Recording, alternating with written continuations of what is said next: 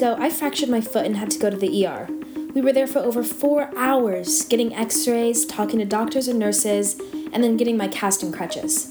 Looking back on this experience, it never crossed my mind that a homeless person would not have been able to receive the same care. It's unlikely that they would even be able to go in for their yearly checkup like I do every year. How is a homeless person going to know if they have a growing cancer that is threatening their life, or a disease that can only be caught by a health professional? The sad answer is most of them won't. And even if they did, could they pay for it? Should lifestyle impose certain limitations on a person's access to fundamental human rights, such as basic health care? Hi, my name is Lindsay Corfield, and I'm a current senior at Pinewood High School, and you're listening to Health Without a Home.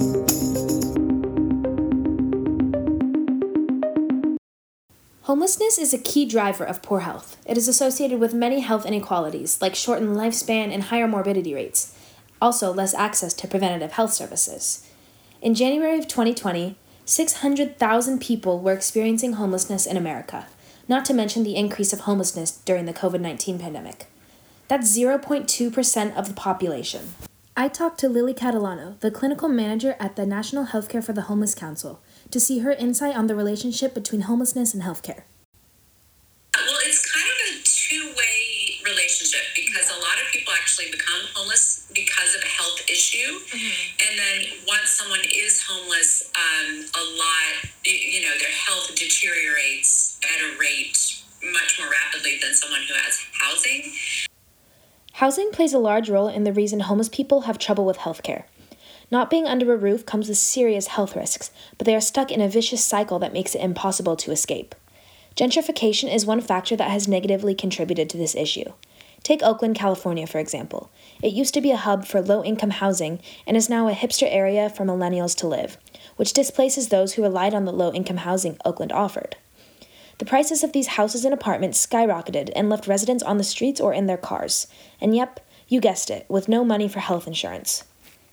In 2010, President Barack Obama passed the Affordable Care Act, saying that healthcare is deemed affordable if it is less than 8% of your annual income. The average cost of family healthcare in America is $1,152 per month. That's over $12,000 a year. The median annual wage in 2019 was $34,000. Lower to middle class Americans struggle to pay for this on a daily basis. How is someone who can't even pay for rent expected to pay for health insurance on top of all of that? No person should have to choose whether they should be saving for health or a house. By choosing to save for a house, they risk facing financial penalty for not having health care. A family can be fined 2.5% of their household income for not having health insurance.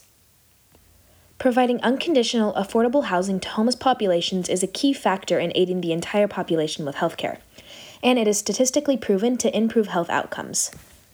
Living without a home for a prolonged period of time died 12 years sooner than the general U.S. population.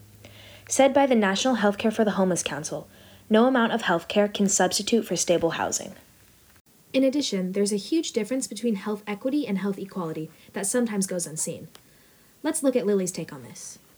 I think of that is that equality means um, giving every or offering the same thing to everyone. And equity is more about looking at people's individual situations and offering whatever is needed for them to reach the same outcomes.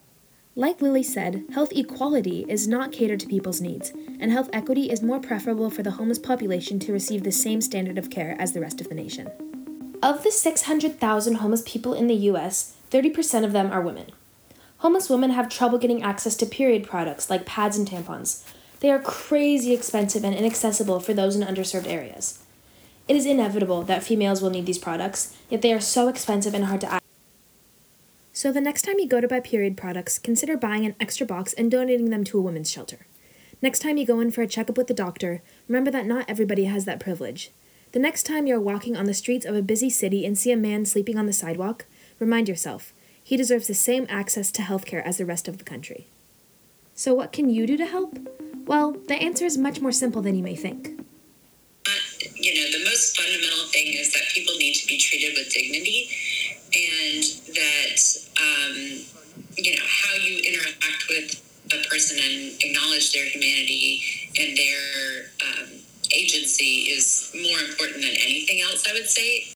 So, like you heard from Lily, donations and basic human necessities are great, but they don't do much if homeless people are not treated as who they really are, which is just good people stuck in a bad situation.